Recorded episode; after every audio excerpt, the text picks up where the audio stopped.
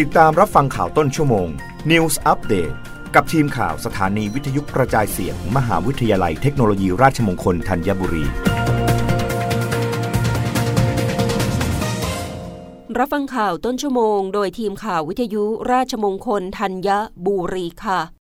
ผู้ว่าราชการจังหวัดภูเก็ต ลงนามคำสั่งยังคงให้สวมหน้ากากอนามัยหน้ากากผ้า ในสถานที่ปิดที่มีคนจำนวนมากยกเว้น 4 กรณี นายณรงค์ วุ่นซิ้ว ผู้ว่าราชการจังหวัดภูเก็ต ลงนามคำสั่งจังหวัดภูเก็ตที่ 3660ทับ2565 เรื่อง มาตรการป้องกันการแพร่ระบาดของโรคติดเชื้อไวรัสโคโรน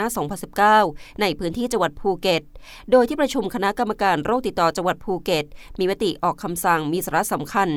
มีมติออกคำสั่ง มีสาระสำคัญดังนี้ ยังคงให้สวมหน้ากากอนามัยหรือหน้ากากผ้า เพื่อป้องกันการแพร่โรคลดความเสี่ยงจากการติดเชื้อ และป้องกันไม่ให้เกิดสภาวะที่ไม่ถูกสุขลักษณะ เพื่อจำกัดวงในการระบาดของโรค ผู้ป่วยหรือกลุ่มเสี่ยง ผู้อยู่ในสถานที่ปิดที่อากาศไม่ถ่ายเท ผู้เข้าร่วมกิจกรรมที่มีคนจำนวนมาก สามารถถอดหน้ากากอนามัยหรือหน้ากากผ้ากรณีหนึ่งในระหว่างรับประทานอาหารหรือเครื่องดื่ม 2. เพื่อยืนยันตัวตนกับเจ้าหน้าที่ของรัฐ 3. ในขณะออกกำลังกาย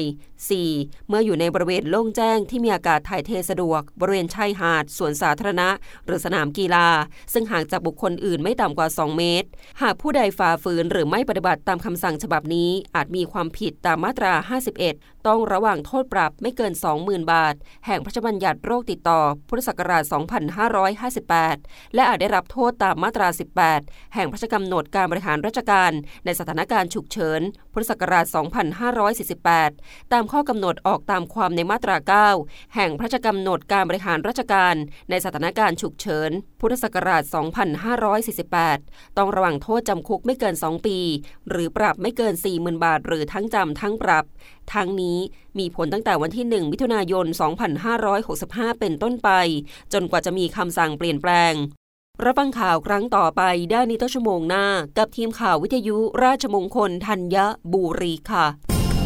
รับฟังข่าวต้นชั่วโมง News อัปเดตครั้งต่อไป กับทีมข่าวสถานีวิทยุกระจายเสียง มหาวิทยาลัยเทคโนโลยีราชมงคลธัญบุรี